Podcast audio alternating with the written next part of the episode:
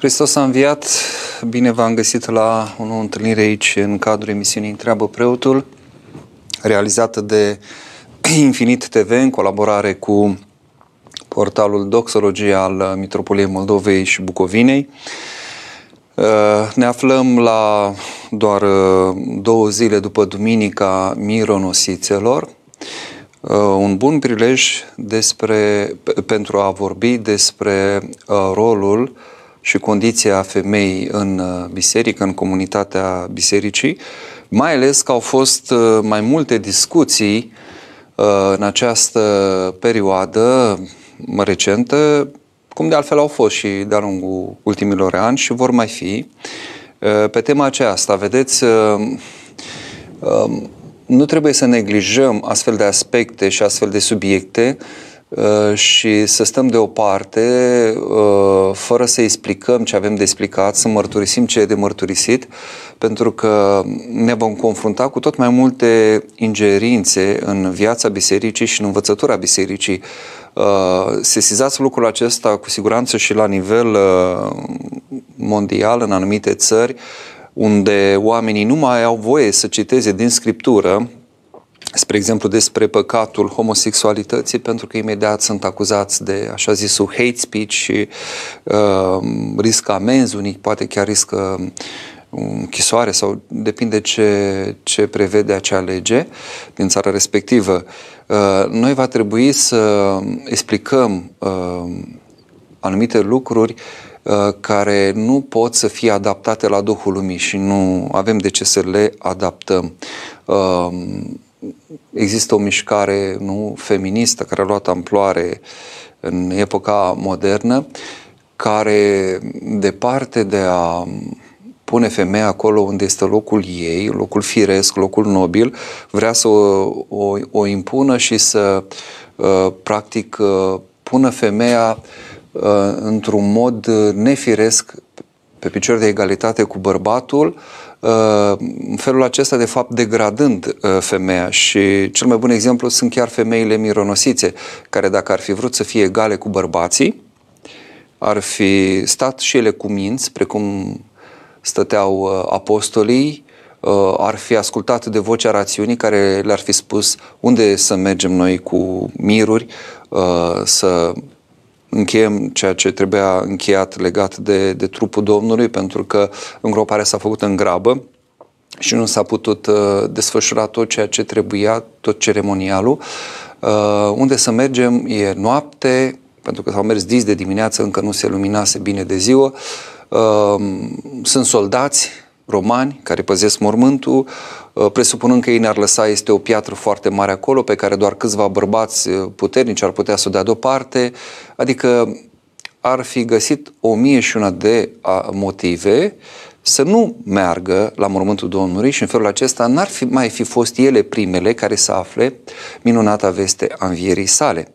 Deci, din punctul acesta de vedere, mironosițele n-au fost feministe în sensul dorinței uh, radicale, uh, exagerate de egalitate cu bărbatul sau prost înțelese de egalitate, pentru că egal suntem, bărbați și femei suntem egale înaintea Domnului, spune Apostolul Pavel, nu mai este nici parte bărbătească, nici femeiască, toți suntem una în Hristos. Uh, egalitate în sensul acesta, uh, prost înțeles al cuvântului, nu? Adică să, să fie femeia exact cum e și bărbatul. Nu sunt uh, firi diferite, structuri diferite, au abordări diferite. Femeia, iată, este mai evlavioasă, în anumite momente este mai curajoasă decât bărbații. De ce ar trebui să se plafoneze, să fie la nivelul bărbatului? După cum și bărbații au calitățile uh, lor pe care nu le au uh, femeile. Sigur, sunt excepții și de o parte și de cealaltă, vorbind de aspectul general încât uh, aceasta este tema principală a emisiunii, dar Desigur, vom aborda și alte subiecte. Dacă aveți uh, întrebări, dacă doriți să, să, să interveniți, uh, să spuneți un punct de vedere sau să ridicați uh, o problemă pe orice alt uh, subiect, uh, important e să fie în area mea de competență. Nu uitați că emisiunea se cheamă Întreabă preotul și dacă un preot vă poate răspunde la o întrebare, la o nedumerire, Uh, și dacă Dumnezeu îmi va da cuvânt, sigur voi face acest lucru și vă voi răspunde. Puteți intra și telefonic, aveți uh, un număr care e un număr obișnuit, nu, nu are un tarif special, 0332 711 222. Sau puteți lăsa uh, mesajele voastre pe această uh, transmisie în direct pe conturile de Facebook și YouTube ale uh, portalului Doxologia. O am aici alături de mine pe colega noastră, Anda Pintilie, care va selecta din aceste întrebări și apoi va mă va ajuta să, să răspund la acele mesaje care chiar ridică o problemă reală. Eu voi încerca și eu să mă uit. Văd că ați intrat deja și transmiteți uh, salutul vostru. Iată cum pot fi ajutați copiii cu autism. Văd o întrebare. Cu siguranță Anda o va selecta și uh, o să-mi ofere.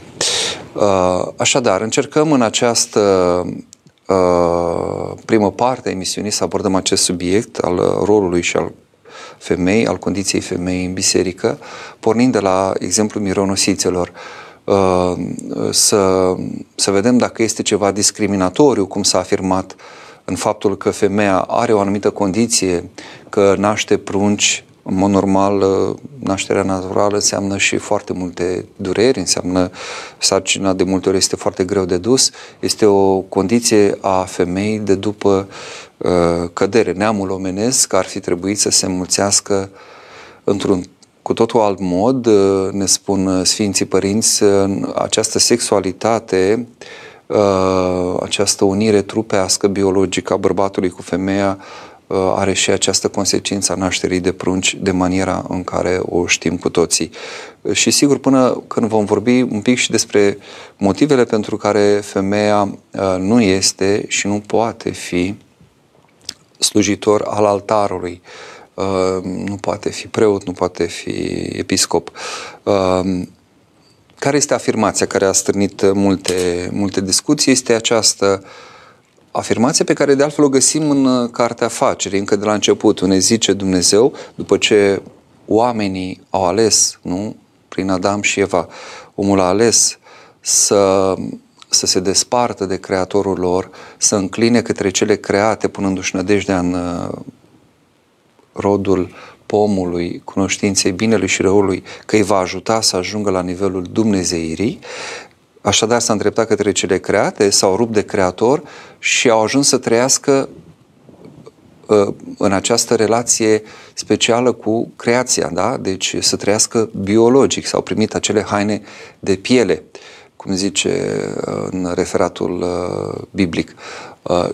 Atunci au auzit și consecințele acestei alegeri. În loc să rămână în relație cu Dumnezeu și să fie îmbrăcați în slava Lui, Uh, iată, omul a ales să, să-și vadă goliciunea, să, s-a dezbrăcat de această slavă a lui Dumnezeu, a primit condiția aceasta biologică, care iată ce aduce. Și spune Dumnezeu aici, către Eva voi mulți mereu necazurile tale, mai ales în vremea sarcinii tale. În dureri vei naște copii, atrasă vei fi către bărbatul tău și el te va stăpâni. Dacă aceasta este dovadă de misoginie, cum s-a afirmat, înseamnă că mai departe, imediat, este o dovadă de miso Andrei, adică misoginia fiind această atitudine necuvenită față de femeie, această, acest dispreț față de nu, femeie, uh, iar Miso Andreea fiind același lucru numai că vis-a-vis de bărbat, pentru că Dumnezeu mai departe îi spune lui Adam, pentru că ai ascultat vorba femeii tale și ai mâncat din pomul din care ți-am poruncit să nu mănânci, Blestemat va fi pământul pentru tine, cu o steneală să te hrănești din el în toate zilele vieții tale, spini și pălămidă îți va rodi el și te vei hrăni cu iarba câmpului. În sudoarea feței tale îți vei mânca pâinea ta până te vei întoarce în pământul din care ești luat. Vezi, la, la femeie sunt puține lucruri, uh, e vorba de sarcină, de necazurile din timpul sarcinii, respectiv de nașterea uh, în durere și faptul că va fi atrasă către bărbatul său și el o va stăpâni, spune aici, dacă e nevoie să detaliem ce înseamnă și asta. Uh, la bărbat sunt mult mai multe, vezi, aici, în special legat de relația cu, cu pământul, cu tot ceea ce înseamnă muncă, hrană, sudoarea frunții și așa mai departe. Uh, Deci nu putem vorbi aici nici de misoginie, nici de misoandrie. Este pur și simplu ceea ce Dumnezeu le spune uh, celor doi, Adam și Eva, și ne spune și nouă. Aceasta este condiția noastră. Asta am ales și am ales prin părinții noștri, prin protopărinții, mă rog, adică prin primii noștri, prin părinții întregului neam omenesc. Că și noi eram cumva în ei, în, iarăși aici este o altă discuție în ce fel eram, uh, fiind născuți la generații după generații de la, de la Adam și Eva. Uh, dar de la condiția aceasta plecând, sigur, omul poate, iată, să guste din nașterea cea de-a doua, nu doar deci dincolo de nașterea biologică, care este botezul, nașterea din apă și din duh, apoi uh, pecetluirea cu, cu darurile Sfântului Duh, nu e momentul mirungerii imediat după botez, adică primim a, aceste daruri și de fapt se actualizează, se, noi, noi ne, ne, ne deschidem către Dumnezeu și ființa noastră primește această posibilitate de a lucra cu, cu toate ale sale, cu puterea Duhului Sfânt, da? mulțindu-ne talanții, dacă vreți să spunem așa, și, sigur, momentul uh, culminant de împărtășire cu trupul și cu sângele Domnului, adică de unire cu adevărat și iată ce unire atât de intimă încât mâncăm trupul Domnului și bem sângele Lui, adică atât de uh, unită este ființa noastră cu, cu viața lui Dumnezeu, a Mântuitorului Hristos. Uh, iată că uh, avem așadar uh, o situație în care uh, pare că Uh, ar fi ceva, cum să zic, discriminatoriu. Nu este, fiecare și are condiția lui bărbatul și femeia. Mai mult decât atât, ceea ce evită tot timpul să spună uh, cei care ne critică pe noi, cei din biserică, că am desconsiderat, nu, nu știu în ce fel, am desconsiderat noi femeia, uh, uită tot timpul să amintească sau nu vor să primească acest lucru și anume că uh, Maica Domnului, Fecioara Maria, are statutul cel mai înalt dintre oameni. Uh, sigur, unii vor zice, da, nu cumva Hristos este mai sus? Da, așa este, El era și om, nu doar Dumnezeu. Că om, sigur că este uh, culmea, ca să spun așa, încununarea întregului neam omenesc. Este ce a putut neamul omenesc oferi, nu, dar uh, mai curat, mai, mai presus de, decât toată făptura. Dar să nu uităm, Mântuitorul s-a născut uh, doar din uh, curatele sângeri, cum, cum se zice, ale Fecioarei Maria, adică doar din trupul său, cu puterea uh, Duhului Sfânt, adumbrită fiind Fecioara de Duhul Sfânt. Nu s-a născut din sămânță bărbătească și femească, ci doar din femeie uh, s-a născut, deci nu din această poftă, din această unire, da? Uh, nu a existat nimic sexual acolo, nu a avut nicio legătură Fecioara Maria cu dreptul Iosif, care doar a protejat-o, era logodnicul cel care a asumat să aibă grijă de Fecioara Maria, uh, încât, practic, uh, Maica Domnului este uh, cea care este născută și din bărbat și din femeie, din părinții Ioachim și Ana, deși din sămânță brăbătească și femească. Și atunci aici putem, cu ea dacă vreți, putem să ne comparăm, dar sigur că nu ne putem compara, ea este cum uh, spunem în biserică, mai cinstită, de, mai cinstită decât erovimii și mai mărită, fără de asemănare decât serafimii. Deci, covârșește nu tot ceea ce este omenesc, ci și ceea ce este îngeresc, da? până și firea îngerilor, pentru că ea a ales încă de mică să trăiască în această relație cu Dumnezeu de plină, de săvârșită, fiind curățită de păcatul strămoșesc în momentul în care a zis, fie mie după cuvântul tău, i-a zis arhanghelului Gavriel. Deci acolo a fost momentul ei de îndumnezire când a și primit uh, în pântecele său pe Fiul lui Dumnezeu, să nască pe Fiul lui Dumnezeu. Și iată, o femeie este cea mai uh, presus decât orice om, decât orice om cu viață sfântă, decât o sfinții, da? Ei îi se cuvine această mai mare cinstire decât uh, tuturor sfinților, sigur, nu o cinstire mai mare decât lui Dumnezeu. Lui Dumnezeu îi se cuvine uh, cinstea maximă, dar dintre oameni, iată, unei femei, pentru că dacă printr-o femeie a intrat într-adevăr uh, păcatul, și prin păcat moartea, uh, prin uh, Maica Domnului a venit și apoi um, mântuirea. Deci dacă Maica Domnului nu ajungea la nivelul acesta de curățire, nu putea să nască pe Mesia, pe Hristos, pe Mântuitorul. Și mai ales dacă ea nu-și dădea acordul, da? Deci este și o lucrare a ei, o pregătire a ei uh, și o uh, alegere pe care a făcut-o, ales să se supună, să asculte și să devină în felul acesta Maica lui, a lui Dumnezeu, a Fiului lui Dumnezeu. Uh, și iată, avem, spuneam, nu doar pe Maica Domnului, ci multe femei sfinte în, uh, în biserică. Le vedeți pictate și pe pereții bisericii foarte multe femei sfinte. Deci nu se poate vorbi de o discriminare în, în biserică. Sunt bărbați sfinți și sunt femei sfinte. Nu există... Uh, sigur, raportul diferă funcție de cum uh, a gândit pictorul uh, uh, sau cum s-a gândit uh, uh, întreaga iconografie dar uh, ele sunt prezente și uneori chiar în număr poate mai mare decât uh, bărbații, depinde. Poate uneori chiar este o, o, o femeie cu viață sfântă, o crotitoare a acelei parohii. Sunt atâtea biserici care au, nu știu, de exemplu, Hramul Sfintei Cuvioase Parascheva, pe care noi îl cinstim în mod deosebit aici la, la Iași. Dar le avem pe aceste femei mironosițe uh, despre care vorbește foarte frumos uh, și într-un mod uh, Uh, cum să spun, uh, decisiv, adică dacă mai aveți ceva dubii că femeile sunt cinstite și în anumite momente ele au un rol mai important decât bărbații în biserică și în mărturisirea lui Hristos cel răstinit și înviat, iată, avem pe femeile mironosite și Sfântul Ioan Gură de Aur zice, și am să citesc de aici pentru că spune foarte frumos și bine să luăm aminte, în uh, omiliile la Matei zice, femeile priveau cele ce se petreceau, adică pătimirile și răstignirea Domnului, femeile care suferiseră alături de el, care plânseseră pentru el. Uită-te cât de mare este stăruința lor. I-a urmat slujindu-l și au fost de față și în mijlocul primejdiilor. De aceea au și văzut totul.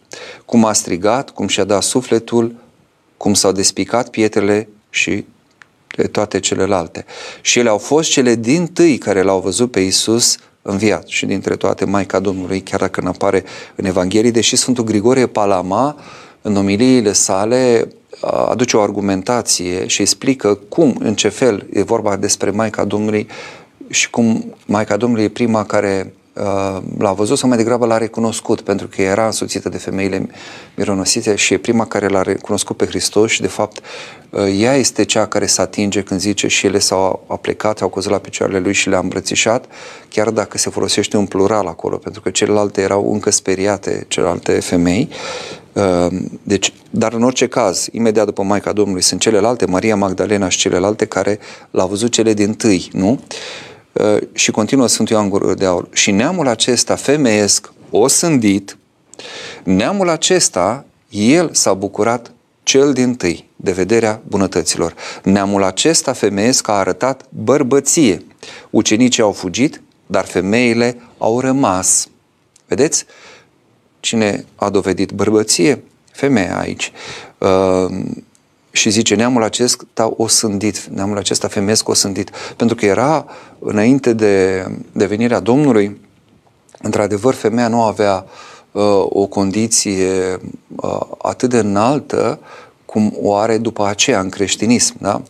Uh, nu mai vorbim cum era la popoarele păgâne, sigur, vor fi fost poate și excepții, dar uh, în genere, tocmai din și la vechi evrei, tocmai pornind de la ideea aceasta că printr-o femeie, prin ea va intra păcatul, ea fiind cea din tâi care a ascultat de vocea ispititorului. Dar uh, neamul acesta femeesc osândit, cum numește eu, sunt Ioan Gură de Aur, iată la ce înălțime a ajuns ca rușinat pe toți bărbații și ce apostoli erau, nu? Ce oameni, Petru, Ioan și ceilalți. Toma, de exemplu, care când au plecat spre Ierusalim, zice să mergem și noi să, și să murim cu el. Atât de hotărâți erau. Știau că e ultima călătorie și că se poate întâmpla asta, pentru că Domnul însuși îi avertizase, iată, mergem la Ierusalim și atât ce urmează să, să se întâmple cu Fiul omului. Și uh, mai zice aici Sfântul Ioan Gură de Aur și am să mai citesc uh, un pic, un minut, Zice să imităm, atenție, să imităm, dar bărbaților uh, pe femei. Iată, să imităm, dar bărbaților pe femei. Să nu lăsăm pe Isus în necazuri și nevoi. Femeile acelea au cheltuit atâția bani și și-au pus viața în primejdie chiar când Isus era mort. Noi însă, iarăși vă voi grăi de aceleași lucruri, noi nu-L hrănim când îl vedem flămând, nici nu-L îmbrăcăm când îl vedem gol, ci trecem pe lângă El când vedem că ne întinde mâna. Închei citatul din Sfântul Ioan Gură de Aur. Sfântul Ioan Gură de Aur, știți bine, a insistat foarte mult pe rolul milostenii și nu doar el. Majoritatea sfinților, sigur, sunt sfinți mai contemplativi, dar uh, nimeni nu a spus că nu este importantă milostenia, însă unii au insistat în chip deosebit asupra milostenii. Și Sfântul Ioan Gură de Aur insistă, arătând că aceasta ne deschide raiul. Aceasta este poarta prin care intrăm în împărăție, milostenia, adică dragostea față de aproapele manifestată în chip concret, practic, nu o dragoste declarată, teoretică, nu știu cum, uh, și nu o iubire din aceasta închipuită, care e doar în, în capul nostru. Bun, uh, am să mai spun, văd că s-au adunat întrebări și o să mă îndrept imediat către voi, vă readuc aminte. Da, e foarte bine, văd că sunt întrebări și pe alte teme despre copii, despre rugăciune, despre uh, soți, de ce nu are voie femeia în altar. Bun, voi răspunde. Un picuț să încheiem atunci uh, acest subiect legat de, de condiția femeii în biserică. Bun, în momentul în care ajungem în punctul acesta, vorbim de Maica Domnului, iată, de femeile mironosițe, de femeile sfinte, uh, cârtitorii, cărcotași, cum vreți să-i numiți, cei care uh, ne atacă pe noi, cei din biserică care îl mărturisim pe Hristos, spun bine, bine, dar de ce nu hirotoniți femeile? De ce nu le dați voie și lor să fie preot, să fie episcop? Cum am văzut că se întâmplă în anumite uh, denominațiuni sau confesiuni creștine. Într-adevăr, sunt uh, astfel de situații în care femeile joacă rolul preotului, a episcopului chiar în um, în anumite confesiuni heterodoxe, adică altfel decât ortodoxe. Uh, răspunsul i-am scris de altfel și ceea ce am spus până acum se regăsește într-un articol scris recent, tocmai că e important subiectul, de aceea am preferat să-l aduc în atenția voastră și aici pe această cale. Nu toată lumea are posibilitatea de a, de a citi. Mulți știu că preferă să asculte uh, conferințele, de exemplu, sunt uh, la volan sau fac ceva, lucrează ceva în casă care nu le uh, necesită o atenție prea mare, ceva foarte practic și lasă să curgă acolo conferințele și e mai, e mai simplu pentru unii să primească așa un cuvânt.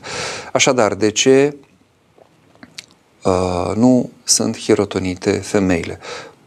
Răspunsul pe scurt este acesta, pentru că pe cruce a fost răstignit un bărbat și un bărbat este cel care a înviat. Hristos, Domnul, și-a asumat firea omenească, într-adevăr întreagă, deci era cuprins pe toți, inclusiv și pe femei și pe bărbați, așadar, uh, dar uh, într-un chip concret a luat uh, această, acest ipostas al bărbatului, da? Este un bărbat. El este cel care s-a jertfit. Ori, slujirea înseamnă slujire în special liturgică, sacramentală, da? Acolo este vorba de uh, o jertfă care se face. Centrul slujirii uh, liturgice este Sfânta Liturghie. Acolo este o jertfă. Uh, Hristos este cel care s-a jertfit, s-a adus pe sine jertfă și el a fost și Marele Arhiereu. Așadar, actualizarea acestei jertfe de pe cruce, care se face în fiecare sfântă liturghie, că acolo nu este o amintire, este o actualizare, se petrece acum. Noi vorbim la modul prezent Uh, despre toate în liturghie, după cum vorbim la modul prezent de-a lungul anului bisericesc, când e vorba de sărbători, astăzi, fecioara, deci toate sunt la modul prezent, toate. Uh, în momentul acela, deci noi nu putem vorbi uh, decât despre un bărbat ca fiind chip al arhiereului, nu? Al lui Hristos, care și-a ales uh, Uh, iată, deși femeile erau mai curajoase, unele dintre ele, și mai vlavioase, uh, ales apostoli, bărbați, nici măcar pe Maica sa n-a, n-a, n-a numit-o apostol. nu i-a dat o anumită slujire în sensul acesta, nu i-a, nu i-a încredințat această misiune de propovăduire, nici Maicii Domnului, nici femeilor mironosițe, nici altcuiva, ci bărbaților. Deci este o alegere a Domnului. Acum, uh, dezvoltând un picuț uh, răspunsul, uh, putem înțelege că altul este rolul femeii și nu este mai prejos nici cum de al bărbatului, care, iată, poate să fie cleric, să fie uh, slujitor la altar, pentru că femeia, prin excelență, este cea care dă naștere de prunci. Și ca să poată da naștere la prunci, este nevoie ca în trupul ei să se facă această jerfă sângeroasă, nu sunt acele perioade delicate din luna ale femei. Deci, la modul general, uh, femeia este cea care dă naștere de prunci prin uh, această jerfă, iar nu bărbatul. Da? Deci vorbim despre fire omenească aici, nu vorbim de cazuri particulare, că unele femei pot să nască, să nu nască, că la un moment dat ajung la menopauză, vorbim la modul general.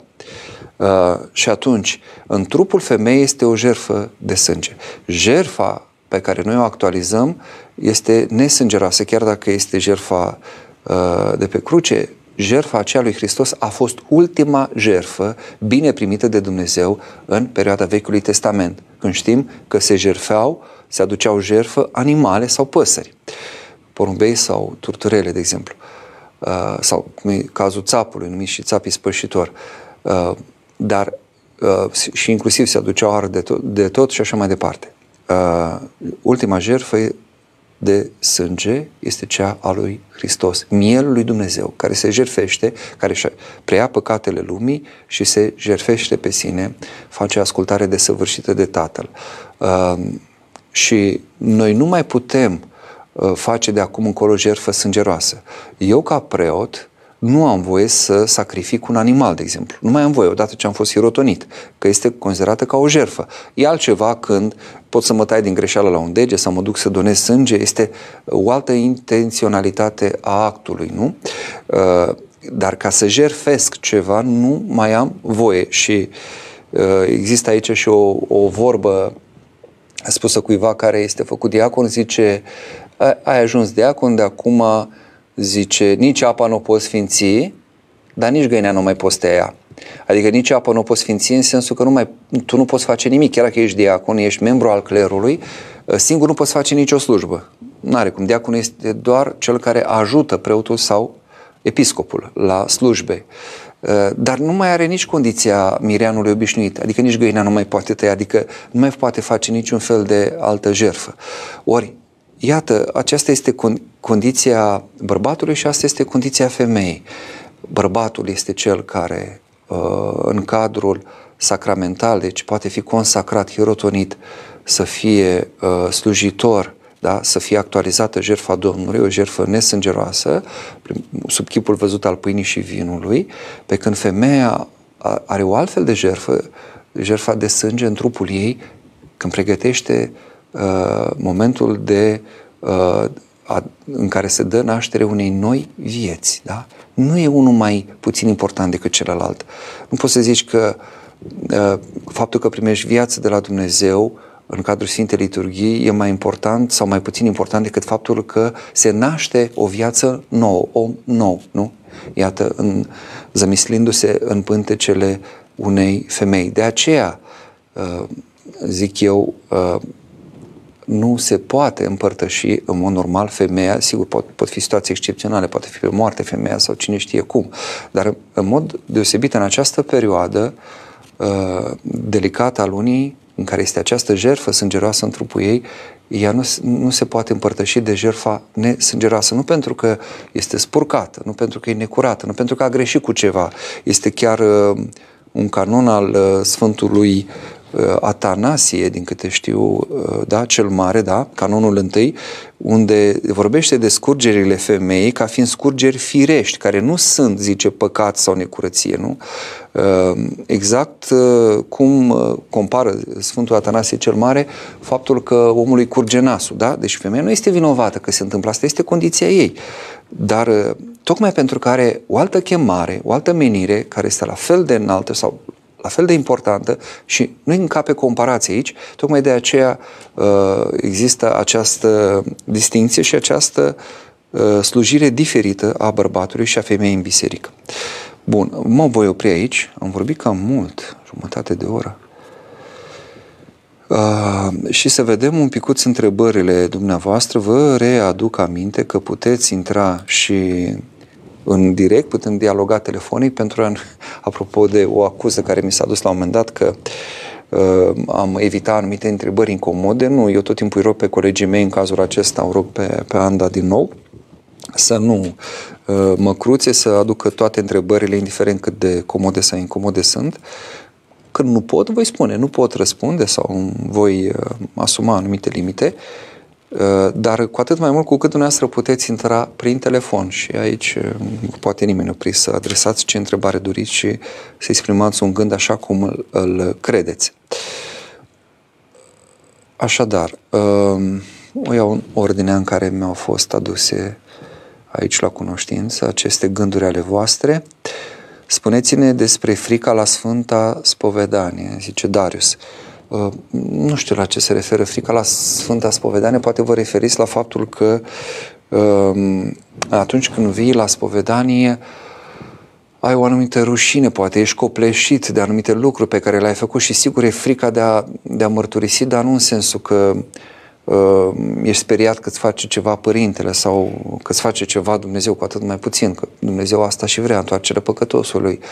Uh, ci faptul că uh, noi avem această neputință de a ne deschide. Ne este foarte greu să ne deschidem și să ne asumăm păcatul și ne este frică ca nu cumva în ochii duhovnicului să scădem cumva, um, este, noi ținem foarte mult la imaginea noastră și unii nici nu ne dăm seama cât de mult ținem la această imagine și la avea un anumit statut, a fi văzuți într-un anumit fel de cei din jur, cu atât mai mult de duhovnic la care ne raportăm, sigur, cumva, în mod normal, care o persoană foarte importantă din viața noastră, este părintele nostru uh, duhovnicesc și uh, de aici poate o, o anumită frică, dacă vreți să vorbim de frică, uh, de a nu spune că se poate întâmpla ce, da? Bun, asta este, îmi voi asuma că asta este condiția mea, astea sunt neputințele mele, am greșit, de, de aceea este bine să ne rugăm înainte, să insistăm, Doamne, ajută-mă să mă deschid, ajută-mă să mă mărturisesc curat. Eu personal așa fac de fiecare dată, mai ales uh, când mă aflu acolo sub epitrahilul părintelui meu duhovnic, când îmi citește molifta de început, cer Domnului, cum și cer înainte, sigur, pregătindu-mă cumva, cât de bine pot eu, să mă ajute să mă deschid, să nu ascund nimic, să spun tot ceea ce am pe suflet, să mă arăt așa cum sunt. Și vom vedea și vedem că după această mărturisire cât mai curată și sinceră, deși unde suntem copleșiți de rușine, primim un har, vedem, simțim bucuria și a duhovnicului și a Domnului că, iată, ne-am eliberat în felul acesta. Prin mărturisirea noastră am îndepărtat influența acestor duhuri care și-au pus amprenta asupra vieții noastre și care ne-au uh, instigat și îndemnat să păcătuim, adică să ne depărtăm de Dumnezeu și uh, să ne depărtăm practic de dragostea pe care Dumnezeu o poartă fiecăruia dintre noi. Cum pot fi ajutați copiii cu autism? Întreabă Luminița. Nu pot spune că am o astfel de experiență, iată un subiect în care eu îmi recunosc limitele, pentru că nu am această experiență. Pot să vă spun doar că avem în comunitate un copil e mare, trecut de, de adolescență cumva uh, și care vine, vine des este adus uh, și care are această deschidere de a sta la slujbe, de a se împărtăși. Uh, iată un mod prin care noi îi putem uh, ajuta.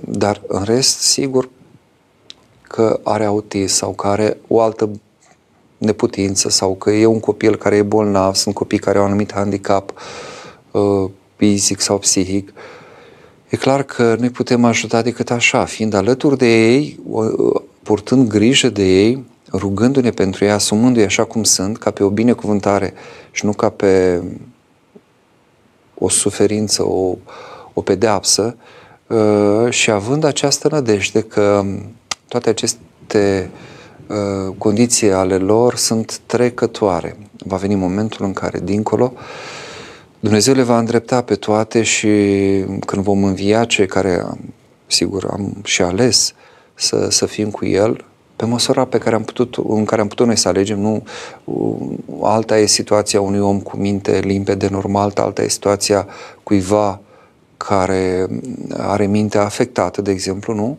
Dar și acolo uh, unde există măcar un, un dram de luciditate și unde omul poate să facă o alegere, să ia în considerare acea alegere pe care o face.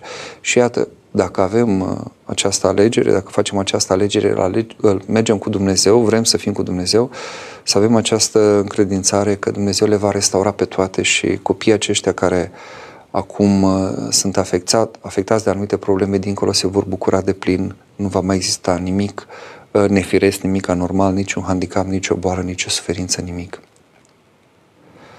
Cum să-mi ajut copiii? Nu se mai roagă nici dimineața, nici seara, ne întreabă Mihaela. Uh, e foarte simplu sau e un singur răspuns pe care eu îl văd și nu e nimic complicat. Uh, să ne rugăm noi pentru ei. Spuneți că nu se mai roagă nici dimineața, nici seara.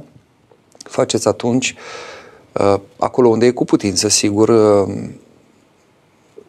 precum acel părinte care spunea că atunci când copiii săi adorm, merge și îngenunchează uh, acolo lângă patul lor și se roagă pentru ei lui Dumnezeu. Și în felul acesta ne spunea acel părinte că era întrebat cum de are copii așa de, de frumoși, atât de bine așezați duhovnicește. Uh, și el explica, zice, nu am avut prea mult timp să mă ocup de ei pentru că era prins cu, cu lucrarea cu care era prins, era foarte puțin prezent acasă, foarte puțin prezent în viața copiilor, dar zice, de fiecare dată acest lucru îl făceam. Când ajungeam într-un final acasă, de multe ori copiii deja dormeau, îngenuncăiam și mă rugam pentru ei și spuneam, Doamne, pune Tu în inima lor ceea ce eu ar fi trebuit să pun și n-am reușit. Cuvântul pe care ar fi trebuit să le spun sau uh, n-am putut să fiu o prezență în viața lor. Și iată Dumnezeu a lucrat și în chipul acesta. Rugați-vă pentru uh, pentru ei. Uh, și o să vedeți, sigur, poate sunt situații în care nu puteți îngenunchea lângă patul lor sau ei se culcă mai târziu, rugați-vă pentru ei. Da? Vor, așa uh, circulă o vorbă atribuită părintului Arsenie Boca. Uh, atunci când uh, copilul tău nu mai vorbește cu Dumnezeu, vorbește tu lui Dumnezeu despre copilul tău. Mura, ce canon sau rugăciuni trebuie să facem pentru a avea urmaș? Dar e o mare problemă această cunoaștere de prunci. Chiar astăzi m-am întâlnit uh, pe stradă, am ieșind de, de la o emisiune de data aceasta invitat uh, uh, acolo de o televiziune din Iași. M-am întâlnit cu cineva care îmi spunea cu durere că dintre copiii săi, căsătoriți de ceva timp, niciunul nu poate avea, uh, niciunul n-a, n-a născut, niciunul nu are copii. Uh, deși, din punct de vedere medical, sunt absolut sănătoși, au făcut tot felul de investigații și nu și explică ce se întâmplă și o durere pentru el ca, ca tată. Uh, am sesizat aceasta și în uh, rândul cuplurilor uh, căsătorite care uh, se spovedesc la mine sau care fac parte din comunitate de la Talpalare, unde slujesc din Iași. Uh, oameni cu viață curată, oameni care n-au avut, uh, n-au făcut nimic nefiresc, uh, um, femeile n-au luat anticoncepționale, că se spune că asta mai afectează sau n-au recurs la nu știu ce alte metode sau au trăit curat înainte de căsătorie, deși sunt tineri, sănătoși, în putere, au trecut ceva ani, iată, nu pot încă să aibă copii. Problemă, într-adevăr, um, specifică cumva acestor vremuri. Și înainte, sigur, mai erau situații în care cuplurile nu aveau copii, nu? Iată, avem inclusiv cazul părinților Joachim și Ana sau al lui Zaharia și a Elisabete, care au avut adânci bătrânețe. Practic a fost o minune a lui Dumnezeu, nu? Că nu, în mod normal nu mai puteau avea copii la acea vârstă. Dar uh, acum parcă s-au mulțit foarte mult, foarte mult aceste uh, situații. Nu știm care este rânduiala lui Dumnezeu. Că o fi, cum se spune, cu e o influență aici a, a mediului în care trăim, că trăim într-un mediu foarte poluat, aerul, mâncarea, apa, um, care își pun amprenta asupra organismului și care ar fi și aici o influență, probabil. Uh, nu știu, poate Dumnezeu are un alt plan, poate că sunt unii cărora le dă Dumnezeu copii și chiar mulți, adică aproape că unii, știu și unii care au mulți copii și cumva sunt speriați, zic, să se mai apropie unul de celălalt, că iar vor avea un copil și li se pare că le e greu și nu pot duce și cred că e greu și nu e ușor să crești un copil în zilele noastre, n-a fost ușor niciodată, dar acum sigur sunt altfel de greutăți decât odinioare. Uh, ce canon se pot face, să faci sau rugăciuni aici, vă spune uh, cumva duhovnicul, depinde și eu, eu de obicei văd și în funcție de evlavia omului. Sunt unii care au evlavie la Maica Domnului și atunci pot să facă paraclisul sau uh, sunt unii care uh, au evlavie la un, la un anumit uh, sfânt, nu cum e la Sfânta Parascheva sau la Sfântul Nicolae sau la uh, Sfântul Efrem cel Nou. Sunt mulți care, de exemplu, așa au dogmădit prunci rugându-se la uh, acest sfânt să mijlocească înaintea lui Dumnezeu. Aici, uh, vedeți ce vă, vă recomandă duhovnicul, e foarte important să fie cu o binecuvântare, o lucrare asumată. Nu, uh, sigur că e bine să ne rugăm oricum și pe cât posibil să fim permanent în starea de rugăciune într-un fel sau altul. Dar e bine să fie cu o îndrumare lucrurile și cu binecuvântare, ca nu făcând ceva de capul nostru la un moment dat uh, să riscăm ceva sau să nu ni se socotească. Pentru că când avem lucruri pe care le facem de capul nostru, uh, crește mult și părerea de sine și mândria. Se pare că avem un telefon. Hristos a înviat. Adevărat a înviat.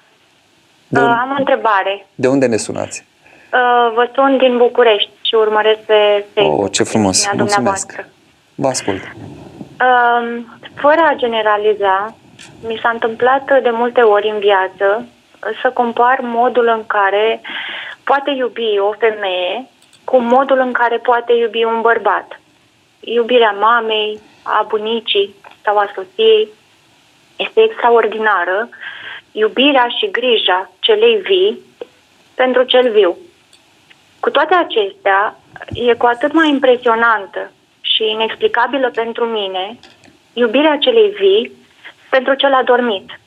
Și am văzut multe exemple în viața mea. Morminte de care o femeie are grijă ca și cum uh, respirația sa ar depinde de acest lucru. Milostenii și pomeniri neîncetate, rugăciuni întrerupte către Dumnezeu pentru iertarea păcatelor. Și de multe ori m-am întrebat, cu ce o mai poate răsplăti cel adormit? Și la fel ca și în cazul mironosițelor despre care ne vorbiți, de unde izvorăște atâta dragoste în inima lor, părinte? Aici dumneavoastră ați putea răspunde sau o femeie ar putea să răspunde de unde izvorăște. Acum știți cum mă gândesc pe de altă parte, femeia are această legătură specială prin faptul că naște prunci, poartă în pântece, vreme de 9 luni sau cât e, pe pruncul pe care urmează să-l nască. Și se spune că noi avem parte de mai multe naștere. Aceasta este prima naștere, cea biologică. Apoi este o naștere care este din apă și din duh, prin botez. Apoi moartea este văzută tot ca o naștere.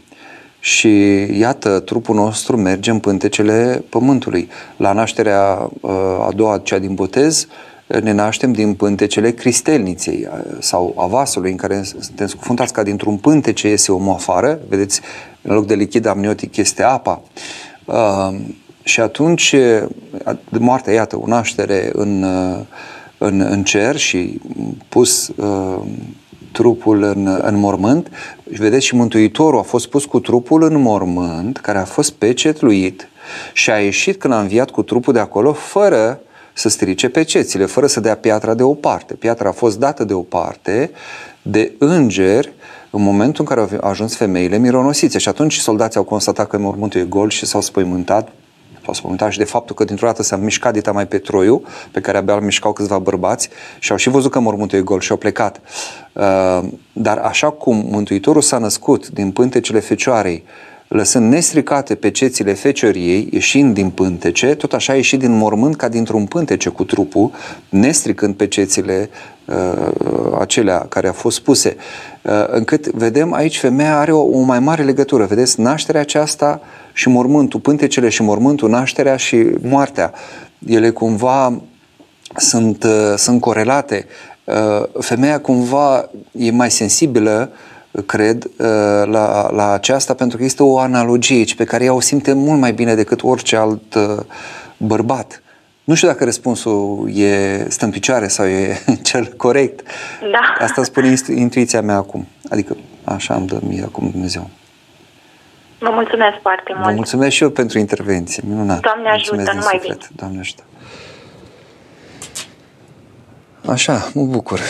Mă bucur pentru astfel de, de intervenții și vă rog să interveniți chiar dacă nu vă puteți poate stăpâni emoțiile sau poate nu sunteți la fel de, de, de cursiv și nu, poate nu reușiți să, să vorbiți atât de frumos cum a, cum a vorbit mai înainte persoana care a intervenit, nu contează cum putem să ne exprimăm, contează să, să spunem dacă chiar avem ceva pe suflet și vrem să intervenim și vrem să, să comunicăm, să intrăm în dialog, să o facem, să nu, să nu ne jenăm. Vedeți că nu se cer nici nume, nici doar așa ca idee mă interesează de unde se sună pentru a vedea uh, unde, unde avem prieteni, unde ajunge uh, mesajul nostru. Petruța, soțul meu, are un suflet bun, dar are crize de nervi. Menționez că nu consumă alcool, dar se enervează foarte repede. Am ajuns la limită, am ajuns la o vârstă când simt că nu mai pot. Am făcut compromisuri mari. Dumnezeu să mă ierte, dar câteodată parcă-l urăsc din cauza ieșirilor nervoase. Menționez că este un bun creștin, că s-a împărtășit, că mergem împreună la biserică, că ține post. Nu este un om rău, dar cu stări foarte nervoase. Acum, dacă ziceți că mergeți la biserică, v-ați împărtășit, înseamnă că v-ați și spovedit, înseamnă că aveți și un duhovnic, uh, bine ar fi uh, duhovnicul să vă și vă povățuiască, să înțeleagă un pic, pentru că el vă uh, are acolo sub, sub epitrahil, către el vă deschide și poate să vadă cu harul lui Dumnezeu în sufletul acestui om, acestui soț al dumneavoastră, să vadă ce se întâmplă, care este cauza de unde uh, pornesc lucrurile. Asta ca să fie un ajutor uh, și direct cumva o intervenție, uh, el să fie ajutat să conștientizeze și să fie ajutat să lucreze pe, pe acest aspect pentru a dobândi liniștea și blândețea. Uh, însă în ceea ce vă privește pe dumneavoastră, e clar că Aici, pe de o parte, putem lua în calcul uh, la modul ipotetic, desigur, dacă uh, faptul că ați avea cumva vreo influență. Să vedeți cumva, puneți-vă și întrebarea aceasta, întotdeauna e bine să ne analizăm, să vedem oare eu greșesc cu ceva? Oare eu provoc cumva pe celălalt de a ajunge într-o anumită stare? Că e ieșire nervoasă, că e nu știu ce, uh, după aceea se închide în sine sau nu știu cum, fiecare reacționează cum reacționează. Eu să mă întreb, am contribuit eu cu ceva, să văd și partea mea, să văd ce se întâmplă acolo. Poate pun presiune pe el, poate... Uh, vă dau un exemplu aici, nu știu dacă e cazul dumneavoastră, probabil că nu. Uh, sunt uh, femei care, cel puțin de la o anumită vârstă, încearcă să limiteze relația trupească, intimă, cu bărbații lor, cu bărbatul lor. Bărbatul ei, femeia, limitează aceasta. Și atunci, sunt bărbați care în continuare au această dorință trupească și dacă la femeie ea, în mod firesc natural, sigur cu excepțiile de rigoare, se estompează până dispare, mai ales după ce mai și dă naștere la prunci, uh, la bărbați nu, nu e același lucru, sunt firi diferite. Iată, bărbatul și femeia sunt diferiți, sunt uh, ispite diferite, momente, moduri diferite de a, de a vedea sexualitatea în diferite momente ale vieții, în tinerețe și după aceea, uh, Uh, și atunci e posibil ca acest bărbat să se simtă frustrat, că femeia îl ține la distanță și intră starea aceea de nervozitate. E câte unul care zice, bun, eu înțeleg, o respect, înțeleg că nu poate, că nu vrea, că nu se simte bine, uh, că acum mai nu știu ce, acum mai post, acum mai nu știu, se mai întâmplă nu știu ce și trebuie să, să nu ne apropiem. și ar vrea să fie și el tot așa să aibă această abstinență asumată, dar nu o are. Și atunci, fără să-și dea seama, el, el uh, acumulează frustrări pe care le exprimă în alte moduri. Are ieșiri care apare n-au nicio legătură cu această cauză. Am dat un exemplu. Vă puteți analiza și vedea dacă e ceva acolo. Un lucru pe care poate la un moment dat l-a exprimat, dar și puteți întreba, uite, spune și mie, poate te deranjează ceva la mine, poate cu ceva te necăjesc eu, poate pun o presiune asupra ta sau poate ai vreo frustrare. Asta pe de o parte. Pe de altă parte, dacă chiar în urma acestei investigații ajungeți la concluzia că e doar problema lui și noastră nu aveți cumva niciun rol, adică nu-l provocați nici cum sau nu vă faceți părtașe la cauzele care provoacă aceste stări ale soțului, Uh, deși știu că e greu și e ușor așa să dai sfaturi, e greu să, să și trăiești în, uh, în situații de genul acesta, cum le trăiți dumneavoastră, uh, să nu vă pierdeți nădejdea și să aveți încredințare. Bine, atâta vreme cât nu sunteți într-un pericol, adică stările astea de nervozitate nu înseamnă violență, nu înseamnă nu știu ce lucruri foarte grave, înseamnă că aveți posibilitatea sau Dumnezeu îngăduie să se întâmple aceasta și ca să vă cultivați răbdarea și dragostea desăvârșită. Deci, uh, noi credem că iubim și credem că ne-l asumăm pe celălalt până când ne atingem limitele și atunci vedem în ce măsură îl asumăm. Iată, aveți o șansă să vă vedeți limitele. Și noi toți avem aceste șanse în relație cu cel cu care suntem căsătorit sau în orice conjunctură, la școală, la serviciu, cu vecinii.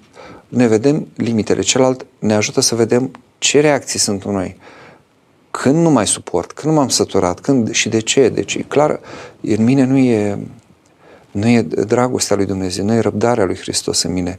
Eu nu sunt dispus să mă jertfesc pentru celălalt. Ori Hristos spune clar, poruncă nouă vă dau vouă să vă iubiți unii pe alții, precum eu v-am iubit pe voi. Ridică standardul dintr-o dată, nu mai există limita aceea uh, valabilă, inclusiv pe perioada Vechiului Testament, iubește pe aproapele tău. Cum?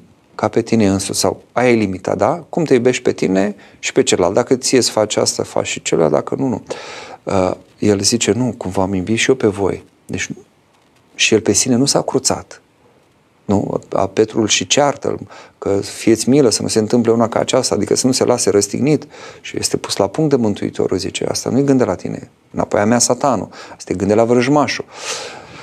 Uh, iată, aici e, e o iubire în care eu uit de mine, fac pentru, pentru celălalt ceea ce pentru mine n-aș face.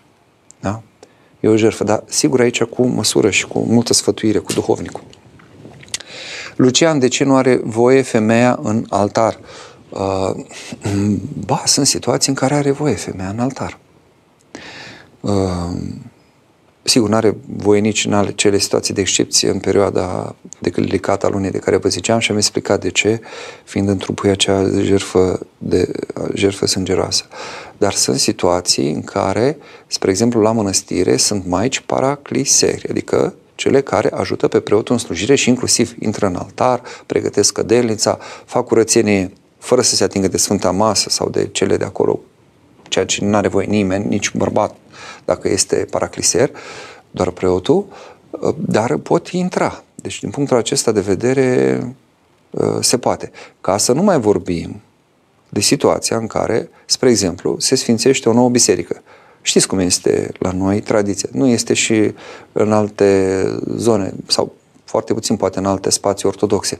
Dar la noi se permite ca după sfințirea unei noi biserici sau, sau altarului bisericii, că de multe ori e o lucrare de Uh, restaurare, de reparație, ceva și se umblă la altar și atunci se resfințește altarul. Ei, după acest moment, imediat și după Sfânta Liturghie sau uneori chiar începând de atunci, după ce se termină Sfințirea, chiar în timp ce de obicei afară se face Sfânta Liturghie, uh, credincioșii prezenți care vor, intră în Sfântul Altar, se închină, sărută Evanghelia, Sfânta Cruce, da? Uh, și trec mai departe, trec chiar prin fața Sfintei Mese. Deci, iată, sunt situații în care este voie.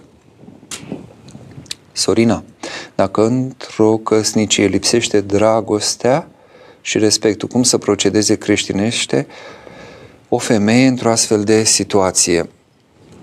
Um, dragostea și respectul uh, dispar, poate, la un moment dat, pentru a face loc la ceva mai mult decât o dragoste omenească, că atunci când ați pomenit de dragoste și de respect, ați pomenit de lucruri omenești, da? Pornim la drum cu niște sentimente, ne iubim, ne uh, respectăm, la un moment dat suntem poate la început foarte pasional, foarte entuziaști de celălalt, prezența lui ne bucură, căutăm prezența celuilalt, suntem îndrăgostiți, cum se zice, peste urechi, uneori mai sunt și fluturași în stomac, zic, uh, mai ales uh, uh, fetele. Trecem de etapa asta, dar nu este o catastrofă, nu este ceva rău ceea ce se întâmplă, este ceva ce într-adevăr ne pune pe gânduri și așa și trebuie să ne pună pe gânduri ca să înțelegem că noi suntem chemați ca în relația cu celălalt să lucrăm cele dumnezeiești, nu cele omenești. Adică să nu iubim doar pentru că așa ne vine. Să respectăm pe celălalt când e ușor de respectat, când și el e respectuos cu noi, că de obicei așa se întâmplă. Uh, să-i zâmbim că și el ne zâmbește sau ne răspunde la zâmbetul nostru. Este această reciprocitate. Avem nevoie să trecem la nivelul următor, la nivelul iubirii dumnezeiești. Se termină vinul de la Cana Galilei, este această uh, uh, simbolistică pe care o folosesc uh, foarte des când vine vorba despre dragostea din căsnicie, se termină vinul de la început. Și la Cana Galilei s-a terminat vinul. Uh, și ce a rămas? Apa, care e insipidă, inodoră, incoloră, cam așa e și relația soțului cu soția, nu? Sau relația dintre cei doi, la un moment dat. Dar din apa aceea, insipidă, inodoră și incoloră, din această relație care nu mai spune nimic, poate, e o chestiune care merge în virtutea inerției, chestiune de multe ori de obișnuință, de rutină, iată, se poate să obții vinul cel bun, nu mai bun, nu un vin mai bun, adică nu o iubire, că de obicei asta vrem, să ne iubim ca la început, sau, dacă se poate, și chiar un pic mai mult decât la început. Nu, este o dragoste uh, Uh, de data aceasta cea bună, dragostea cea bună, cea adevărată. Vedeți, la Cana Galilei, uh, Simon uh, Mirele, zilotul, a decis împreună cu mireasa, după minunea care s-a făcut și după această nuntă, să urmeze lui Hristos, unul dintre apostoli. Ei au parcurs într-o singură, uh, ca să zic așa, uh, zi, sau mă rog, cât o fi fost petrecerea aceea, câte ori ori fi fost, ceea ce un cuplu parcurge de multe ori chiar într-o viață întreagă. Au trecut prin toate etapele. Au rămas și fără vin, au văzut și apa preschindu-se în vin, au ajuns la vinul cel dumnezeesc, încât uh, scopul principal al căsătoriei, care înseamnă dobândirea iubirii desăvârșite dumnezeiești, scopul principal nu e nașterea de prunci, e undeva pe locul 3, din tot ceea ce spun Sfinții Părinți. Pe primul loc este aceasta, să dobândim dragostea dumnezească în relație cu un om concret, o persoană, da? Că nu așa în relație cu pietrele sau... Uh, apoi pe locul 2 este să ne ferim de, de desfrânare, de cădere, ca din pricina desfrânării fiecare uh, Uh, bărbat să aibă femeia lui și invers și apoi mulțirea neamului omenesc, pentru că de multe ori, iată, așa cum spuneam uh, la un moment dat în emisiune, nu Uh, nu ai prunci și atunci ce faci? Înseamnă că ți-ai ratat căsnicia, e o căsnicie neîmplinită? Nu, pentru că pe primul loc este acest lucru, da? Dobândirea iubirii. Ori cei doi miri de la Cana Galilei au trecut prin toate etapele acestea foarte repede, e teribil. Și noi, iată, trecem prin asta și acum vedeți ce puteți face. Cum puteți face să dobândiți adevărata dragoste și bire? Ne învață Maica Domnului, iată, o femeie, când zice slujitorilor de la nunta din Cana Galilei să faceți tot ceea ce vă va spune Hristos, da? Dumneavoastră la fel, căutați să împliniți tot ceea ce vă învață Dumnezeu. Și o să vedeți că de unde pare că nu mai e nimic, Dumnezeu pune iubire, pentru că dobândiți pe Dumnezeu care este iubire. Și când îl dobândiți pe Dumnezeu, dobândiți dragostea. Și când aveți dragoste, să vedeți cum vă raportați la, la soțul dumneavoastră. Mai, aș vrea să știu cum putem depăși atunci când suntem obligați să ne spovedim, iar noi nu putem atunci, dar totuși suntem aduși cu forța. Mai, sper că eu... sper că nu e adevărat. Că, sigur, mi închipui că pot fi și astfel de situații. Copiii, mai ales până la o anumită vârstă, mă rog, ei încep undeva pe la 6-7 ani să se spovedească, depinde de maturitatea fiecărui copil. Eu am uh, copilași care s-au început să se spovedească și de la 4-5 ani și chiar au avut ce spune, credeți-mă, chiar au avut conștiința păcatului și au spus un lucru, două acolo ce i-a păsat pe ei. Deci depinde de maturitatea lui, dar uh, înțeleg că poate până la o anumită vârstă, spre adolescență sau unii părinți își doresc foarte mult copiii să se spovedească și ar putea să-i uh, forțeze, cum ziceți aici. Uh, sper că nu se întâmplă lucrurile chiar așa.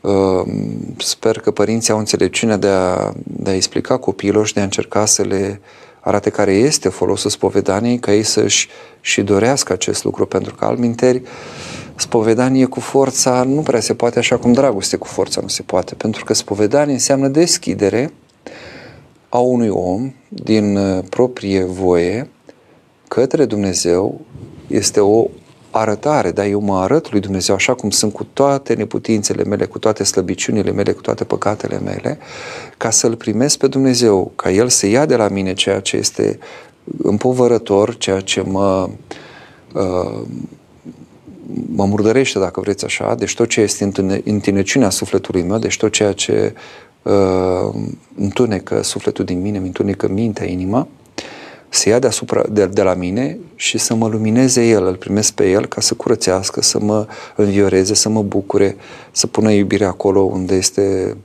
neiubire în inima mea. Dar uh, în cazul acesta trebuie vorbit și explicat de ce nu pot, nu simt, nu e nevoie, nu e momentul uh, încât să nu se ajungă la situația aceasta de a fi adus cu forța. Dacă totuși ați ajuns acolo, profitați de momentul acela, adică încercați să vedeți ce puteți face, adică bun, am ajuns, nu, nu, nu chiar îmi doream să ajung la spovedanie, dar dacă tot am ajuns, hai să văd ce pot vorbi, să pot, pot să pun anumite întrebări, inclusiv să vorbesc asta cu duhovnicul care să poată apoi interveni la părinți sau la cei care mă aduc cu forța bunici sau ce sunt ei. Bianca, Hristos în mijlocul nostru este și va fi. Vorbiți-ne puțin despre cuvântul acesta al Domnului, orice veți cere de la Tatăl în numele meu, fie va vouă. Da, pentru că până atunci uh, rugăciunile erau adresate uh, lui Dumnezeu uh, cumva, sigur, direct, nu exista această mijlocire. După ce a venit Mântuitorul, El este mijlocitorul prin excelență, nu, nimeni nu poate să să ajungă la tatăl dacă nu este tras de tatăl prin fiul, cumva. Pentru că el este această verigă, el reprezintă această legătură dintre om și Dumnezeu. Pentru că Isus Hristos este singurul și Dumnezeu și om, în de, sensul cel mai deplin al cuvântului, dar are deplină fire și dumnezească și pe cea omenească. În aceeași persoană sunt unite aceste două firi, fiecare cu păstându-și uh, însușirile, caracteristicile. Și atunci, de aceea zice, cereți în numele meu, da? Pentru, pentru mine, pentru că eu sunt uh, cel uh, către care a binevoit Tatăl, da? Așa cum, sigur, cerem de la Dumnezeu și prin Sfinții, care sunt tot fii sau fiice ale, ai lui Dumnezeu. Deci și Sfinții sunt mijlocitori, dar mijlocitorul desăvârșit, sigur, este Isus Hristos. Când cerem, să cerem în numele Lui. Uh, pentru că în felul acesta recunoaștem pe El de, de mântuitor, de mijlocitor, uh, de stăpân, dar uh, facem aceasta, cum să zic, și având conștiința că El este unul de al nostru. Gândiți-vă ce importante că de-a dreapta Tatălui, acolo pe tronul Preasfintei Treimi, este Fiul lui Dumnezeu care este și om. Este un om dintre noi. Din, deci din neamul acesta omenesc, unul care și-a asumat toate ale noastre, da? care uh, uh, ne înțelege pentru că el însuși s-a făcut om și a trăit cele ale omului pe, pe acest pământ. Cezar, care ar fi pașii de parcurs pentru a reveni la, în ortodoxie la nivel procedural, formal, pentru o persoană matură, botezată ortodox, provenind dintr-o căsătorie mixtă, fără vreo urmă de catehizare ortodoxă în familie, autoeducată la nivel religios, practicantă responsabilă a credinței catolice cu spovadă plus împărtășanie. Înțeleg că va trebui să spovedească tot ca și cum nu s-ar fi spovedit vreodată să fie remiruită. Cum își poate găsi duhovnic?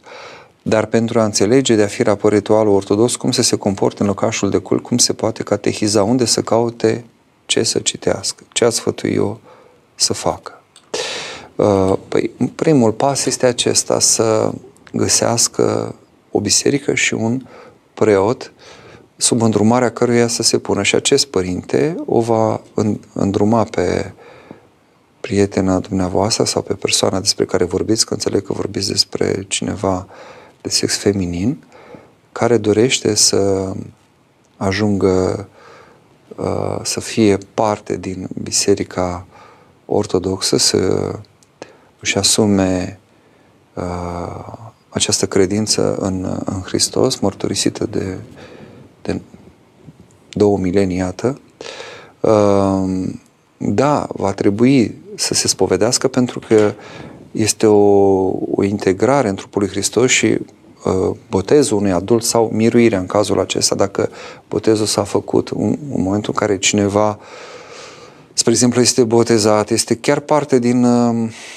din Biserica Ortodoxă și pleacă din Ortodoxie, se leapădă, dacă revine, nu mai este botezat din nou, botezul nu se repetă niciodată, ci este doar miruită această persoană, primește iar darul Duhului Sfânt, este această pecetuire, acest semn al reintegrării, care se face însă după spovedanie, după ce acea persoană a conștientizat ce s-a întâmplat, ce a depărtat-o, practic, nu, nu de biserică, ci de, de Dumnezeu pe care Biserica Ortodoxă îl, îl mărturisește, Dumnezeu cel viu, Dumnezeu cel adevărat. Deci foarte important este să-și găsească un preot și acela o va îndruma în toate aspectele, toate detaliile. Bogdan, cum le putem arăta oamenilor frumusețea lui Hristos astfel încât să creadă, să trăim noi această relație cu Hristos, uh, să fim noi uh, autentici, să fim vii în credința noastră, să lăsăm pe Hristos să fie El prezent, să-L punem pe El mai presus și asta se va vădi. De multe ori nici nu mai trebuie să rostim cuvinte, se va vădi pe, pe chipul nostru, în viața noastră, în gesturile noastre, în um, comportamentul nostru, în tot ceea ce la noi devine firesc. Dumnezeu va deveni un firesc, uh, uh, în viața noastră va deveni ca unul din uh, un prieten obișnuit, un prieten cu care suntem foarte familiari și prezența aceasta a lui se va reflecta pe chipul nostru, cum spuneam, și în toate celelalte și celălalt va gusta ceva din această prezență. De aceea mulți se convertesc sau își regăsesc credința sau se întorc către Dumnezeu abia atunci când întâlnesc pe uh, cineva care are o viață sfântă, care, adică ce înseamnă viață sfântă, nu ce înseamnă să fii un om sfânt, înseamnă să-L ai pe Dumnezeu cel unul sfânt, da?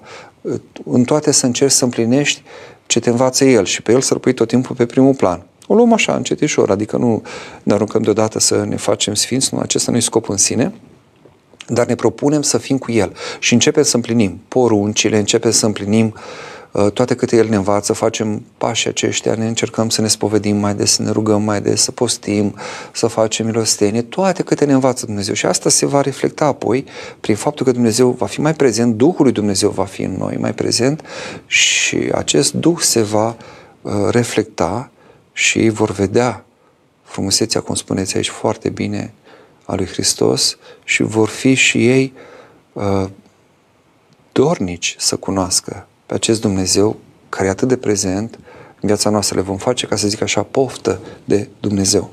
Mihaela, cât timp trebuie să ținem post negru pentru a ne împărtăși în Duminica de Înviere, adică în noaptea de Înviere, înțeleg? Uh, depinde aici ce uh, măsură aveți. Duhovnicul vă spune mai precis care vă este măsura. Uh, e de dorit în acea săptămână, numită săptămâna mare sau săptămâna Sfintelor Pătimire ale Domnului, să postim cât mai aspru. Sunt persoane care țin toate cele șapte zile, ca coadă. uh, nu mănâncă nimic până în noaptea de înviere, mă, sau mă rog, după ce se împărtășesc abia de înviere, uh, gustă ceva, încep să mănânce. Să, uh, cu apa e mai greu, aici pot bea apă. Sigur, post negru așa, fără mâncare și apă, e, e mai dificil de ținut, ce puțin pe perioadă lungă. Dar aici depinde de măsura pe, pe care o aveți, depinde de ce vă recomandă duhovnicul, în sensul în care vă zic asta pentru că nu există un, um, un, uh, un timp anume, sau nu există uh, un reper absolut. Trebuie neapărat atât dacă vrei să. Nu, și în general postul, chiar dacă este rânduit de biserică, uh, um, în anumite perioade ale anului, da? în anumite zile ale săptămânii, de exemplu miercurea și vinerea, în afara posturilor mari, el totuși este adaptat fiecăruia. Așa cum s-a întâmplat cu cu un părinte din Muntele Atos care mânca la masă dublu față de ceilalți și vedea că îl judecă aceea. Și la un moment dat, ca să le arate că greșez judecându-l, era un munte de om, a cerut să mănânce nu doar a doua porție, ci și a treia, și a patra, și a cincea, și a șasea. Și le-a zis, iată, vedeți cât am mâncat și încă mai pot. Adică pentru el era înfrânare că mânca doar două porții. Pentru altul este o îmbuibare teribilă să mănânci mai mult decât o porție, nu? Pentru altul s-ar putea să fie îmbuibare chiar și o porție, să sature foarte repede și deci limita este sațiul, nu? Deci aici contează măsura fiecăruia. Camelia. Cum ne putem dezlipi de cele de aici? Mi se pare cumplit de dificil să accept că tot ce e aici e vremelnic și viața viitoare e cea adevărată nu găsesc modalitatea de a pune pe primul loc pe Hristos. Uh, tot ce aici, într-adevăr, este vremelnic. Uh, dar viața viitoare, care, sigur, e viața, și viața veșnică, împărăția lui Dumnezeu, e deja de aici. O gustăm deja de aici. Și dacă nu gustăm de aici, puțin probabil să o gustăm dincolo. Domnul știe cu mila lui cum va rândui pentru unul ca acesta prin mijlocirile cui și în ce fel. Uh, să mântuiască, dar noi aici ne străduim deja să gustăm viața cea adevărată. Aici să trăim acestea și să ne le asumăm, uh, nu ca și cum ar fi o iluzie. Noi nu suntem uh, tributari unei gândiri de uh, factură orientală în care nu totul este iluzie, maia, nu știu ce. Nu, acestea sunt reale. Acestea sunt concrete. Dumnezeu va face la sfârșit cer nou și pământ nou plecând de la această realitate trupurile noastre, iată ca să vă dau un exemplu foarte important din teologie și care ne vorbește despre cum va fi la înviere. Uh, e un lucru pe care, din păcate, puțin îl cunosc, puțin îl înțeleg. Uh, trupurile, noi vom învia și vom primi trupuri uh, noi, în ce sens? Nu noi create din nou din nimic, ci plecând de la trupurile pe care le-am avut în această viață. Pentru că, uh, cum zice Apostolul Pavel, se, se seamănă trup stricăcios, se culege trup nestricăcios. De aceea vedeți pe uh, toate aceste uh, uh, mănăstiri, din, de exemplu, în nordul Moldovei, vedeți scena judecății de apoi cum animalele aduc, de exemplu, dacă mâna mea a fost mâncată de un leu sau uh, m-a înghițit un, nu știu care, uh, monstru marin, acela vine și aduce trupul înapoi la uh, Creatorul nostru, la judecata de apoi, pentru că din ele, da, se vor reface, cum este profeția lui Isaia care se citește uh, la sfârșitul uh, prohodului, atunci în vinerea mare, nu cu oasele care dintr-o dată oasele cele uscate, nu? Profețește peste oasele uscate și ele uh, se, se acopere iarăși de carne, de vine, de piele, se, uh, redevin trupuri. Uh, și atunci uh, așa va fi și cu această viață. Deci aici această viață este foarte reală, nu este o iluzie și acestea vor exista și dincolo, dar preschimbate înnoite, transfigurate, pătrunse în chip de plin de prezența lui Dumnezeu, care va fi cum este soarele în centru vieții noastre și toți uh, văd soarele pe cer, nu uh, cei care sunt în, uh, în zona diurnă a Pământului, tot așa vom avea pe Hristos, pe Dumnezeu în centru și toți îl vom vedea, toți ne vom raporta la El. Uh, încât uh, pe măsură ce înțelegeți mai bine ce se întâmplă și vă sfătuiesc să citiți mai multe cărți din zona aceasta teologică, de spiritualitate, de a lucruri autentice, poate să vă îndrume duhovnicul ce să citiți, o să vi se facă dor de a preschimba viața pe care o aveți acum în viața adevărată și în felul acesta să-L doriți pe Hristos care vă oferă viața adevărată și care vă oferă cunoașterea de sine cea adevărată. Dumneavoastră nu vă cunoașteți acum cum sunteți cu adevărat. Doar Dumnezeu este Cel în care ne oglindim și ne vedem cum suntem cu adevărat.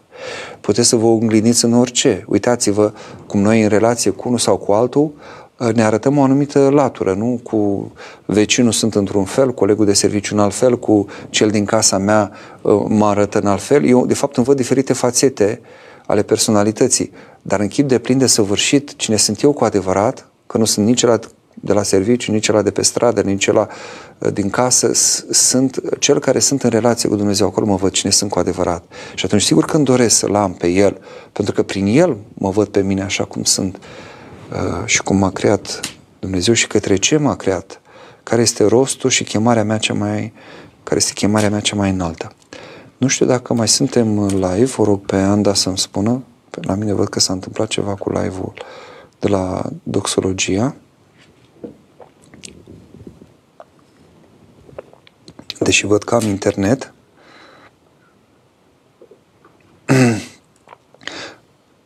În orice caz, eu voi continua să, să răspund la, la întrebări, că întrebări sunt deja. Bun, Anda îmi confirmă că suntem în live, probabil e o problemă la mine aici, nu dau seama de ce. Că eu mă mai uit și eu pe, pe mesajele voastre, dar acum mă uit din nou la cele selectate. Maria, cum putem alunga ispitele și gândurile lumești atunci când ne facem uh, rugăciunea, insistând și lipindu-ne de de Dumnezeu pe care îl chemăm în rugăciune. Dar nu luptați, deci așa cum degeaba uh, lupți să alungi țânțarul, dai din mână și uh, pentru că el s-au muscat. Ei, acestea te vor băzi în continuare, tot așa și aici. Nu poți opri uh, vântul să bată. Poți să te pui la adăpost de vânt. Uh, așa și aici. Ne Uh, ținem la dăpostul numelui lui Dumnezeu pe care noi îl chemăm. Noi pe el îl chemăm și de el ne lipim. Și atunci ispitele și gândurile lumești care par să ne copleșească și multă vreme ne pot chinui, pentru că noi suntem vulnerabili, suntem am, prin păcatele noastre, prin viața noastră, uh, am devenit uh, foarte atacabili și vulnerabili în fața acestor ispite, iată, pe măsură ce ne lipim de Dumnezeu, Dumnezeu ne întărește prezența Lui, chemarea Lui, ne, ne conferă o altă așezare și chiar dacă la un moment dat vezi ispitele, le vezi venind cum vezi avioanele venind de, spre aeroport. Dar ele nu pot să-ți mai facă nimic, gândurile sau cele care vin, dacă tu te ții de, de Dumnezeu. Uh, și atunci nu mai au putere asupra ta. Văd că mai avem puțin timp, vreo 30 de minute sunt anunțat. Am să încerc să fiu mai concis, pentru că mai sunt uh, întrebări, destul de multe mesaje. Este greșit să te rogi la cei dragi plecați dintre noi? Noi ne rugăm lui Dumnezeu, nu ne rugăm la cei dragi. Însă putem avea încredere că unii dintre ei uh, uh, au dobândit trecere înaintea lui Dumnezeu și că ei s-au mântuit, sunt cu Dumnezeu și da, pot veghea asupra noastră. În sensul acesta, dacă vreți, uh, ne putem ruga, chiar dacă cineva încă nu e canonizat. Sunt atâtea persoane a căror uh, mijlocire o cerem, deși ei nu sunt proclamați oficial de biserică, nu-i proclamată sfințenia lor, recunoscută de fapt, proclamarea nu înseamnă că abia de atunci devin sfinți, ei sunt sfinți din momentul în care Dumnezeu Uh, e în inima lor și sfințește viața lor. Asta Domnul știe de când sunt sfinți și cum sunt sfinți. Dar vine momentul în care sfințenia aceea e atât de vădită încât biserica nu poate decât să o recunoască. Și sunt, mă rog, anumite lucruri aici care trebuie împlinite pentru a se ajunge în acest punct de proclamare a sfințeniei. Și atunci, uh, mai ales aceștia care sunt proclamați ca atare, uh, devin mijlocitori la care putem apela cu toții. Dar sunt și situații în care oamenii nu, uh, nu sunt proclamați ca atare de biserică sau poate nici nu sunt cunoscuți, dar noi avem încredere că ei s-au mântuit sau ei sunt alături de Dumnezeu și putem cere cumva rugăciunea lor, de fapt, putem cere ajutorul lor, așa cum am cerut când erau în viață. Laura, cum trebuie să procedez după 40 de zile de la plecarea mamei mele? Care sunt rugăciunile, pomenile? Este pomenirea care se face rânduită la uh, 40 de zile, neapărat se merge la mormânt, bine este să fie uh, pomenirea făcută și la liturghie și aveți grijă, de multe ori insistăm foarte mult pe parastase și uităm că pomenirea cea mai importantă pentru ce a dormit se face în cadrul Sfintei Liturghiei, uh, la proscomidie se uh, fac rugăciuni pentru aceștia și pentru vii și pentru adormiți, se scot acele părticele care se pun pe Sfântul Disc și acea părticică este pusă la anumit moment din liturghie, spre final, în potir, spunând, spală, Doamne, păcatele celor ce s-au pomenit aici cu cinstitul Tău sânge pentru rugăciunile Sfinților Tăi. Deci nu uitați de pomenirea de la liturghie. Apoi, sigur, parastasul și rugăciunea care se face chiar la mormânt, pentru că noi avem, cum spuneam înainte, încredere sau credința că Dumnezeu va învia pe, pe cel pe care îl pomenim cu acel trup cu care a fost uh, îngropat, pornind de la acel trup, îi se va uh, face trup înnoit. Deci, dar punctul de plecare reprezintă acele, acel trup care se descompune, sunt acele oase, atomii nu dispar sau ceea ce este din trup, indiferent cum că un, unii uh, sunt arși, au o moarte cumplită din aceasta sau necat sau cum or fi, uh, Dumnezeu are puterea de a reface de a închega din nou un trup pe care îl înnoiește. Maria, de mulți ani pleacă cineva drag din familie și se naște în scurt timp, nou, în, în scurt timp un nou membru. Fica mea s-a născut și fratele s-a sinucis. Emoțiile au fost foarte puternice. Da, uh, cred că e binevenită completarea an de aici. Probabil vrea să întrebe se completează un necaz cu o bucurie, e o, e o coincidență, e o alinare. În, în orice caz, nu e vorba despre chestiune de, cum se spune, uh, metempsihoză aici, nu? Că nu există renaștere, da? Cineva a murit și sufletul acela vine, revine pe pământ sub, cu alt rup și așa mai departe. Noi nu avem Uh, o astfel de credință este o erezie aici, pentru că omul este trup și suflet. Un trup și un suflet. Acel trup este unic, deci nu ar fi o desconsiderare a ceea ce înseamnă omul să spui că acel suflet primește mai multe trupuri. Primește un trup, cu acel trup trăiește, în acel trup uh, se mântuiește sau nu, în funcție de cum alege, acel trup merge, se desparte de suflet și merge în pământul din care a fost luat, tot cu acel trup va învia și cel ce s-a mântuit și cel ce nu s-a mântuit. Învierea se face spre bucurie sau spre o sândă. Dar de înviat va învia. Plecând de la acel trup, pe acela îl va primi din nou, prefăcut, transfigurat.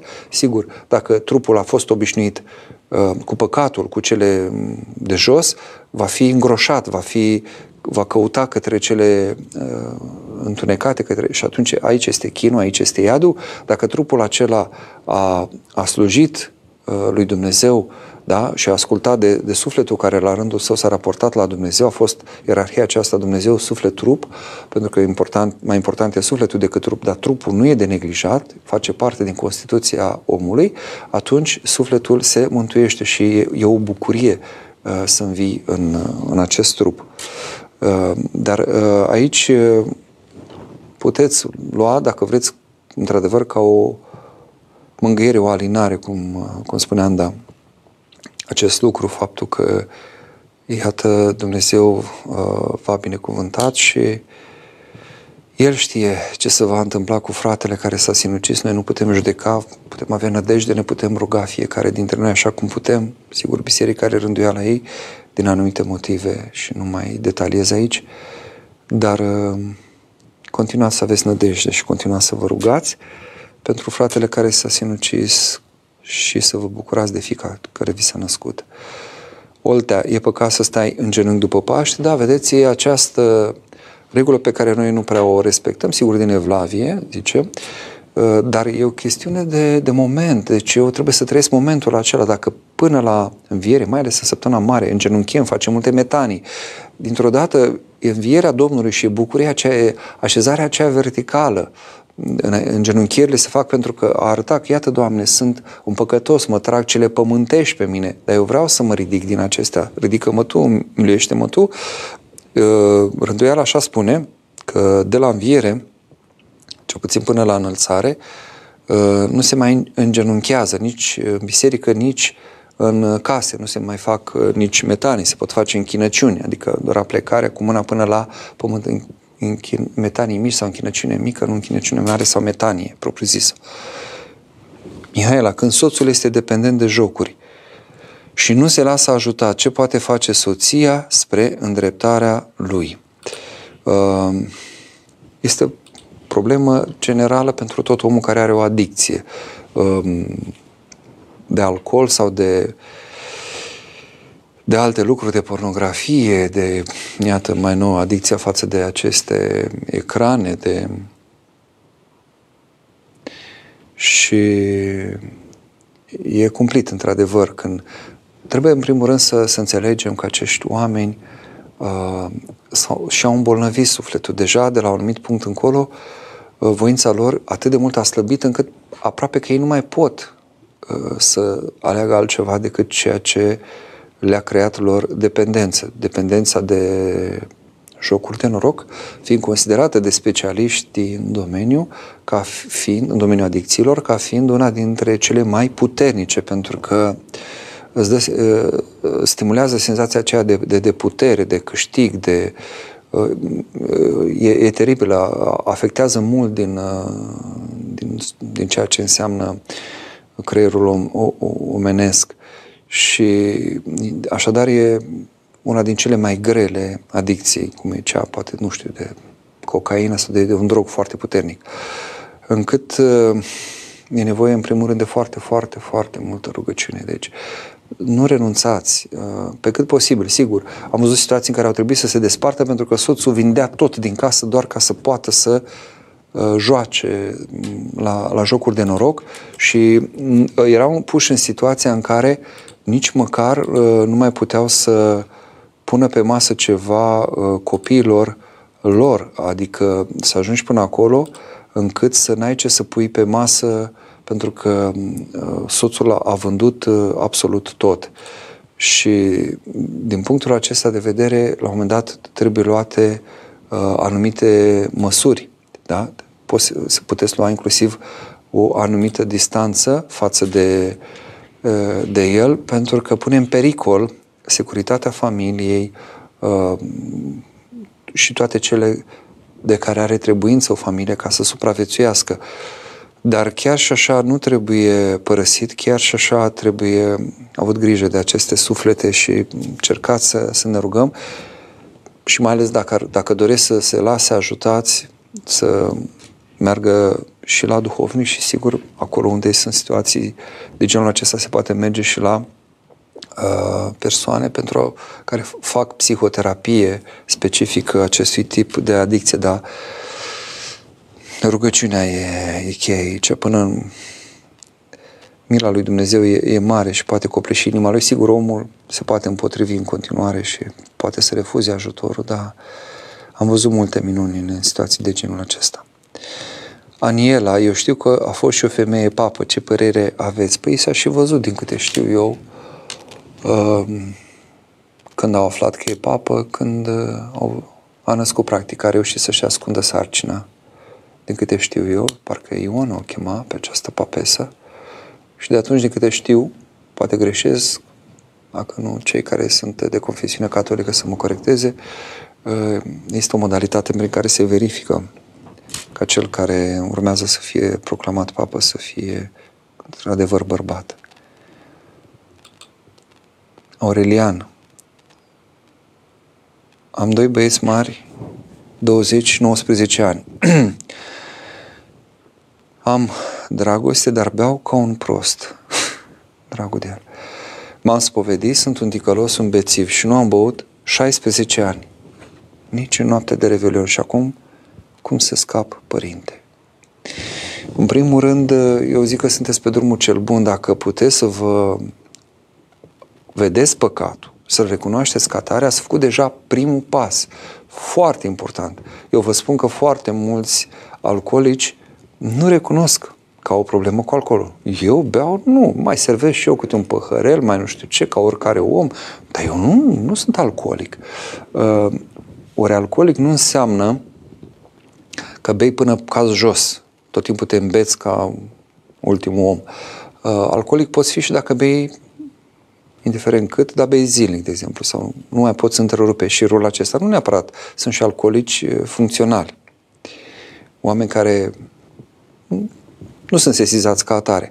Dar faptul că ați recunoscut asta este un pas extrem de important. De aici încolo cereți ajutorul specialistului. Sunt acum și avem și la ea, și avem, știu că sunt și la Bacău, dar sunt multe zone centre, uh, mă refer doar uh, în tinda bisericii, dar sunt și centre laice ale alcoolicilor anonimi, foarte mult vă pot ajuta aceste grupuri. Căutați și vedeți unde găsiți un grup de alcoolici anonimi Uh, care vă pot ajuta în această terapie și neapărat, evident, duhovnic, spovedanie, canon.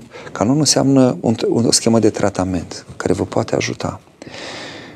Uh, cred că mai avem 20 de minute, dacă e adevărat regia. Uh, Mihai Gabriel, ce facem dacă preotul nu poate să te asculte fiind nervos la spovedanie?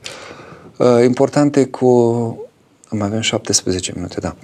Uh, important e că Dumnezeu nu e nervos. Acum, preotul, până la urmă, e doar un martor. Martorul poate să fie nervos sau calm, poate să fie somnoros sau cu ochii mari, uh, poate să fie obosit sau odihnit, da? Așa zice duhovnicul rugăciunea aceea de la molifte, eu sunt doar un martor, da?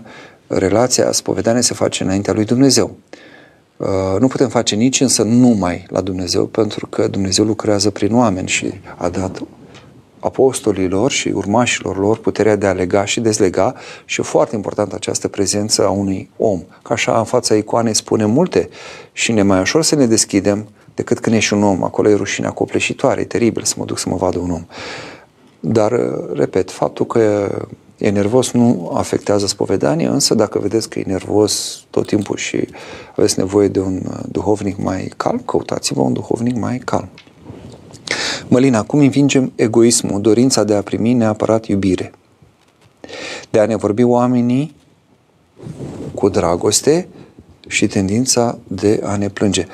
Uh, a, deci, da, așa este. În noi este dorința aceasta de a fi iubiți de ceilalți, Uh, și există și spita aceasta de a ne plânge permanent, că nu e în regulă, că aia nu se întâmplă, aia nu ne convine.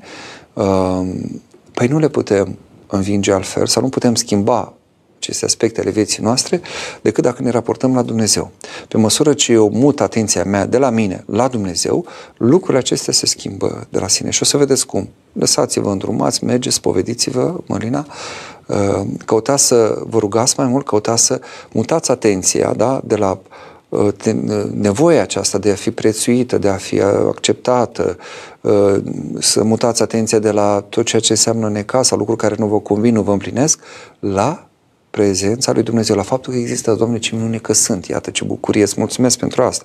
Rugăciune de recunoștință uh, sau gând de recunoștință și de mulțumire sau uh, iată, putem cere lui Dumnezeu anumite lucruri, uh, putem să-L slăvim pe El, pe, cu cât îl slăvesc eu pe Dumnezeu, pe mine mă plasez într-o altfel de stare. Nu că El are nevoie de laudă, că nu e vorba despre asta, cum noi oameni avem nevoie de laudă uneori, unii de la alții, într-un mod sigur, pătimaș vorbind dar e vorba că eu îl pun pe el acolo unde este sau îi recunosc lui un rol, dar în felul acesta și pe mine mă prețuiesc cu adevărat. Când îl prețuiesc pe Dumnezeu cu adevărat, mie îmi ofer, de fapt, adevărata prețuire.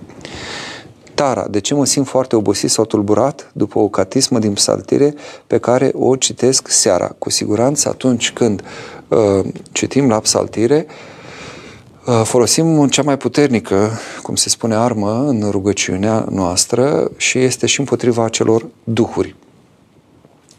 Uh, asta nu înseamnă să nu ne mai rugăm ca să nu provocăm aceste duhuri, că ele oricum sunt acolo, dar le stărnim în felul acesta și ele de unde stau cu minți pentru că noi facem voia lor în momentul în care uh, declarăm acest război, să zicem așa, dar deși eu caut în saltire, mă lipesc de Dumnezeu și caut să mă desprind de tot ceea ce mă rupe de Dumnezeu, adică de să ies de sub influența vrăjmașului. Ei, aceștia, aceste duhuri uh, se agită și după cum și vedeți în uh, Evanghelii, când uh, Domnul scoate câte un demon din cineva, acela iese se agită foarte tare, îl trântește, îl zguduie pe cel din care iese. Nu iese așa elegant, liniștit, știți, să trăiți, am înțeles, eu plec, când văd de treabă, lăs omul ăsta aici.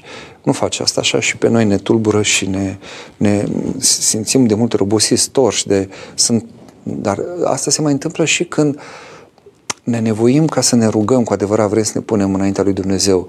Uh, sunt uh, preoți, după folosesc și eu mărturia cuiva, unui om cu viață sfântă din biserică, care spunea, zice, unii trăiesc liturgia, de exemplu, cu atâta intensitate în care, în, încât sunt preoți care la sfârșitul ei sunt learcă, sunt terminați, adică ei chiar au trăit, au, au, au, s-au pus cu toată ființa lor. Sigur, dincolo de acest aspect uh, fizic, este odihna și bucuria care este în suflet, adică e, tot ceea ce este obositor fizic uh, este infinit compensat de, de, de odihna pe care o are sufletul atunci când se lipește de Dumnezeu. Dora, ce rugăciuni să fac pentru liniștea mea după moartea soțului?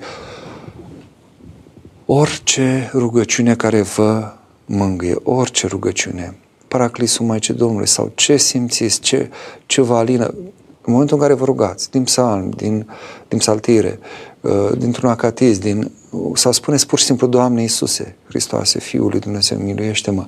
Uh, vedeți ce vă alină, ce vă ajută să vă mutați atenția de la această durere sau unde primiți această mângâiere, această prezență a lui Dumnezeu, că rugăciunea tot acolo ne duce, indiferent cum e, dar noi suntem fieri diferite, suntem uh, uh, mai sensibili la ceva sau la altceva. Unii se apropie mai mult de Dumnezeu citind un acatist, alții din psalmi, alții spun o rugăciunea inimii. Mai sunt câteva întrebări și timpul e scurt, haideți să vedem. Genoveva, copiii nu merg la biserică, zic că au credința în suflet, lucrează și duminica. Cum să-i conving că nu e bine ce fac? E, luați un convingător mai mare, ca să glumim așa. Uh, e clar că și în această situație, ca și în altele, Uh, nu putem altfel ajunge la inima celorlalți decât pe două căi. Prin exemplul propriu și prin rugăciune pentru ei. Adică ei trebuie să vadă în viața noastră ce înseamnă să merg la biserică, ce înseamnă să fie o credință lucrătoare, da? să-L am pe Dumnezeu nu doar la modul declarat, credința în suflet și da, e o chestiune foarte înșelătoare, foarte, foarte, se păcălesc foarte mult oameni, oamenii care gândesc așa, se amăgesc pe ei înșiși, uh, ci să vadă ce înseamnă o credință cu adevărat lucrătoare, vie, da? În care eu cu adevărat mă lipesc de Dumnezeu în toate aspectele vieții mele, dar în același timp să mă rog pentru ei, pentru că ei nu pot. Acum sunt sub influența anumitor duhuri care caută să se păcălească, a, dar n-ai nevoie, ce să te duci acolo, cu tare foșnește, nu știu care uh, femeie te înghiontește că de ce face asta, altele stau de vorbă, uh, poate ăla de la strană molfăie niște vorbe pe acolo și nu înțelegi nimic și te mai și enervezi. Ce să te duci la biserică? Nu mai bine să stai tu acasă, stai liniștit, te rogi, uite, ești liniștit în fața icoanei. Și... Da, e, e o păcăleală aici, pentru că uh, așa cum este ea, slujba publică, comună, rugăciunea publică, Sfânta Liturghie la care participă credincioșii, Uh, totuși e o putere, chiar dacă, repet, uneori oamenii care sunt acolo nu sunt cu adevărat pentru rugăciune și nu sunt conștienți de ceea ce se întâmplă acolo și poate nici slujitorii nu-și fac datoria așa cum se cuvine. Dar unde sunt doi sau trei adunați în numele meu, acolo sunt și eu, a zis-o Hristos. Așa cum putem noi să ne adunăm în numele Lui. Ioan, Ioan, da. Uh, să rog mâna, Părinte, Doamne ajută, din Ioan 13 cu 34, poruncă nouă dau vouă, să vă iubiți unul pe altul, precum eu v-am iubit pe voi. Întrebare, să înțeleg că în această poruncă sunt cuprinse toate celelalte? Cele 10 porunci sau fericirile considerate și ele un fel de sfaturi, porunci sau recomandări orientative? Adică dacă tin să iubești aproapele la fel cum ne-a iubit Domnul pe noi, atunci sigur nu ești criminal, hoț și sigur ești milostiv, blând, curat, cu inima făcător de pace, cu adevărat, cu adevărat, că n-ai cum să iubești pe celălalt așa cum Hristos îl iubește și să mai uh, faci lucrurile acestea. Păi, de exemplu, când ești criminal, înseamnă că n-ai dragoste față de aproapele, înseamnă că nu-L iubești, că Hristos n-a ucis pe nimeni, da? Nu, uh, sau n-a furat pe nimeni, nu a fost hoț și așa mai departe. Categoric, așa este cum ziceți. Aici, automat, se cuprind toate celelalte aici, dacă am ajuns la măsura aceasta. Rezo, parcă așa e numele, când facem rugăciunea acasă, putem sta în genunchi în această perioadă.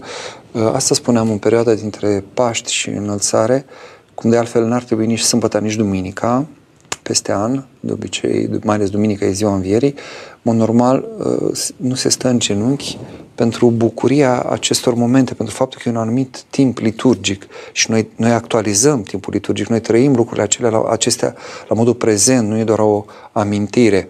Dar sigur, an, asta nu înseamnă că, nu știu, e ceva aici, o greșeală foarte mare sau un păcat, uh, nu știu de care, Uh, ci e doar o adecvare la momentul pe care îl trăim. Dar pot fi momente, sigur, în care zdrobiți în inima noastră, cădem în genunchi sau simțim nevoia să cădem înaintea lui Dumnezeu chiar și în astfel de, de perioade. Marta, sunt foarte supărată. Ce să fac? O fată a zis că se spânzără. Eu cum o pot împiedica? Și rugându-vă pentru ea și arătându-i dragoste, arătându-i încredere, ajutându-o să se deschidă, punându-o să spună ce o doare, ce o apasă pe suflet, poate are e acolo ceva, o presiune asupra ei, dacă poate, dacă vrea, dacă se deschide. Deci pe cu toate aceste moduri în care puteți să, să interveniți cu rugăciunea și cu ajutorul, cu prezența, cu dragostea, să, să încercați să fiți acolo. Profira, ce se poate face dacă singurul fiu 44 de ani căsătorit cu doi copii. De șase ani a rupt orice legătură cu mama sa, care este văduvă și este în vârstă. Ce să-i face? Să-l obligați, să-i... Dacă el nu are conștiință, dacă nu are dragoste față de mamă, cine știe ce-o fi fost acolo, ce supărare are el, ce, ce durere este în inima lui, ce să puteți face altceva decât să vă rugați și dacă aveți ocazia, sigur, să și vorbiți cu el, să-i spuneți despre, despre mama lui, să-l ajutați să, să înțeleagă, să conștientizeze, sigur, cu delicatețe, pe cât se poate. Aceste lucruri sunt foarte sensibile și nu toți sunt deschiși să discute despre astfel de aspecte, dar mai ales dacă îl pomeniți în, în rugăciune aici, să mai rugați și pe alții să-l pomenească, se va muia inima lui. Odorica, acum biruim cârtire atunci când simțim că suntem nedreptățiți, ce înseamnă grăire în deșert. Um,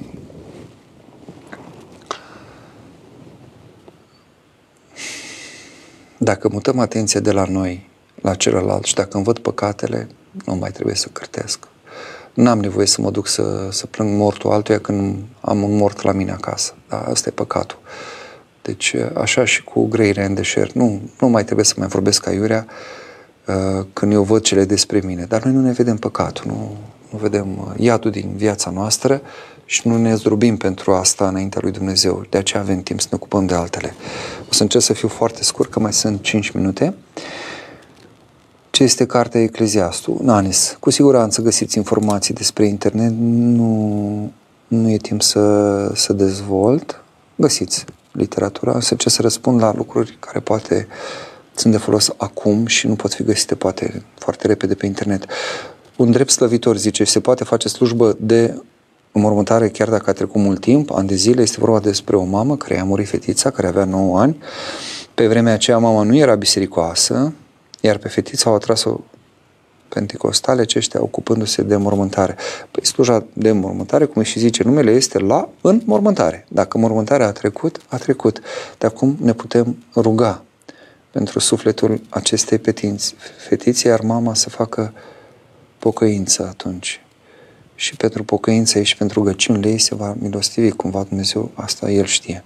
Andrei, Părinte, cum ne raportăm la cei care cerșesc pe de o parte, știm că acei bani îi vor cheltui pe lucruri rele, pe de alta, un creștin adevărat își ajută aproapele. Uh, sunt două aspecte, ori dați fără să cercetați, Doamne, Doamne, eu așa știu, că când cineva îmi cere, cui cere, dă Cine împrumută la tine, nu, da? nu-l refuza. Ne spune clar. Și fără să judeci.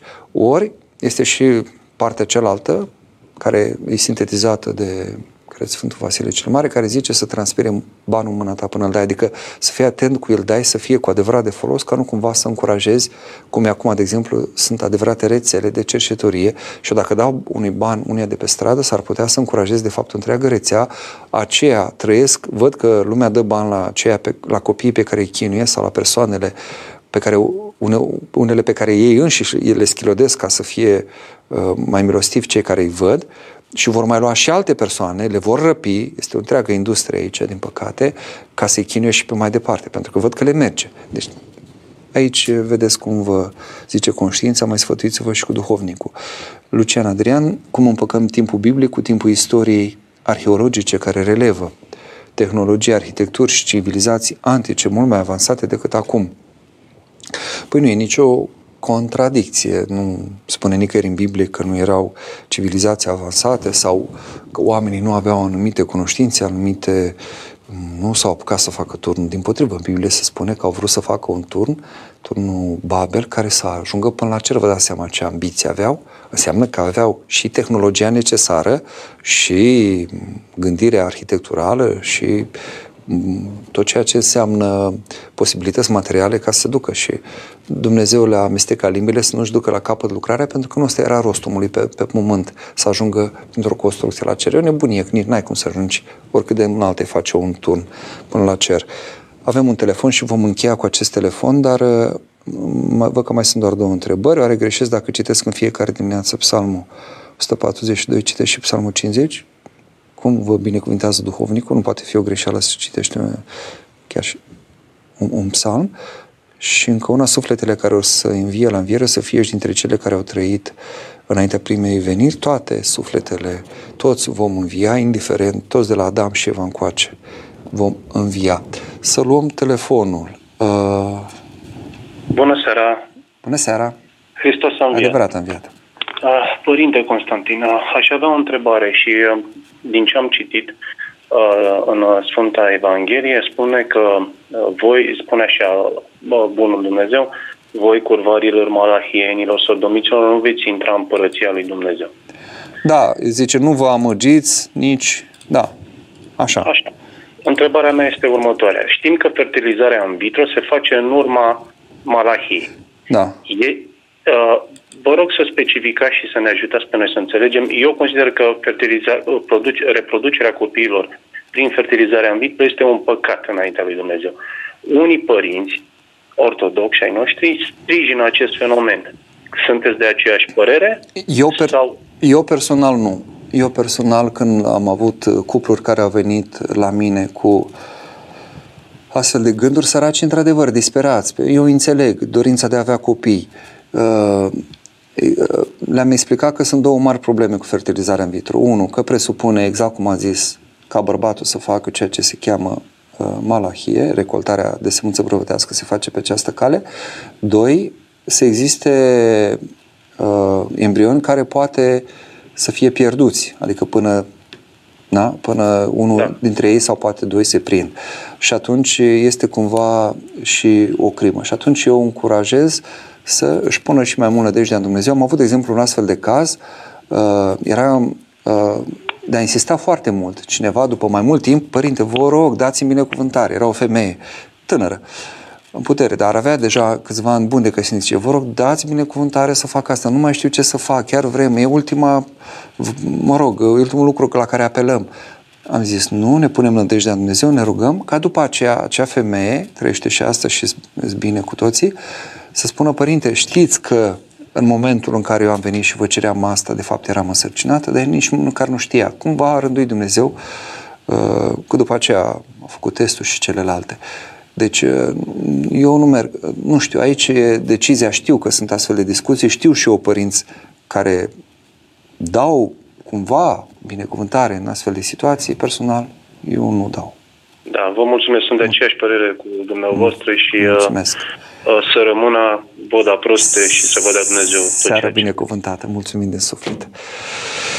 Ne oprim aici, ne vedem cu mila și cu ajutorul lui Dumnezeu uh, data viitoare. Fiți binecuvântați, Doamne ajută!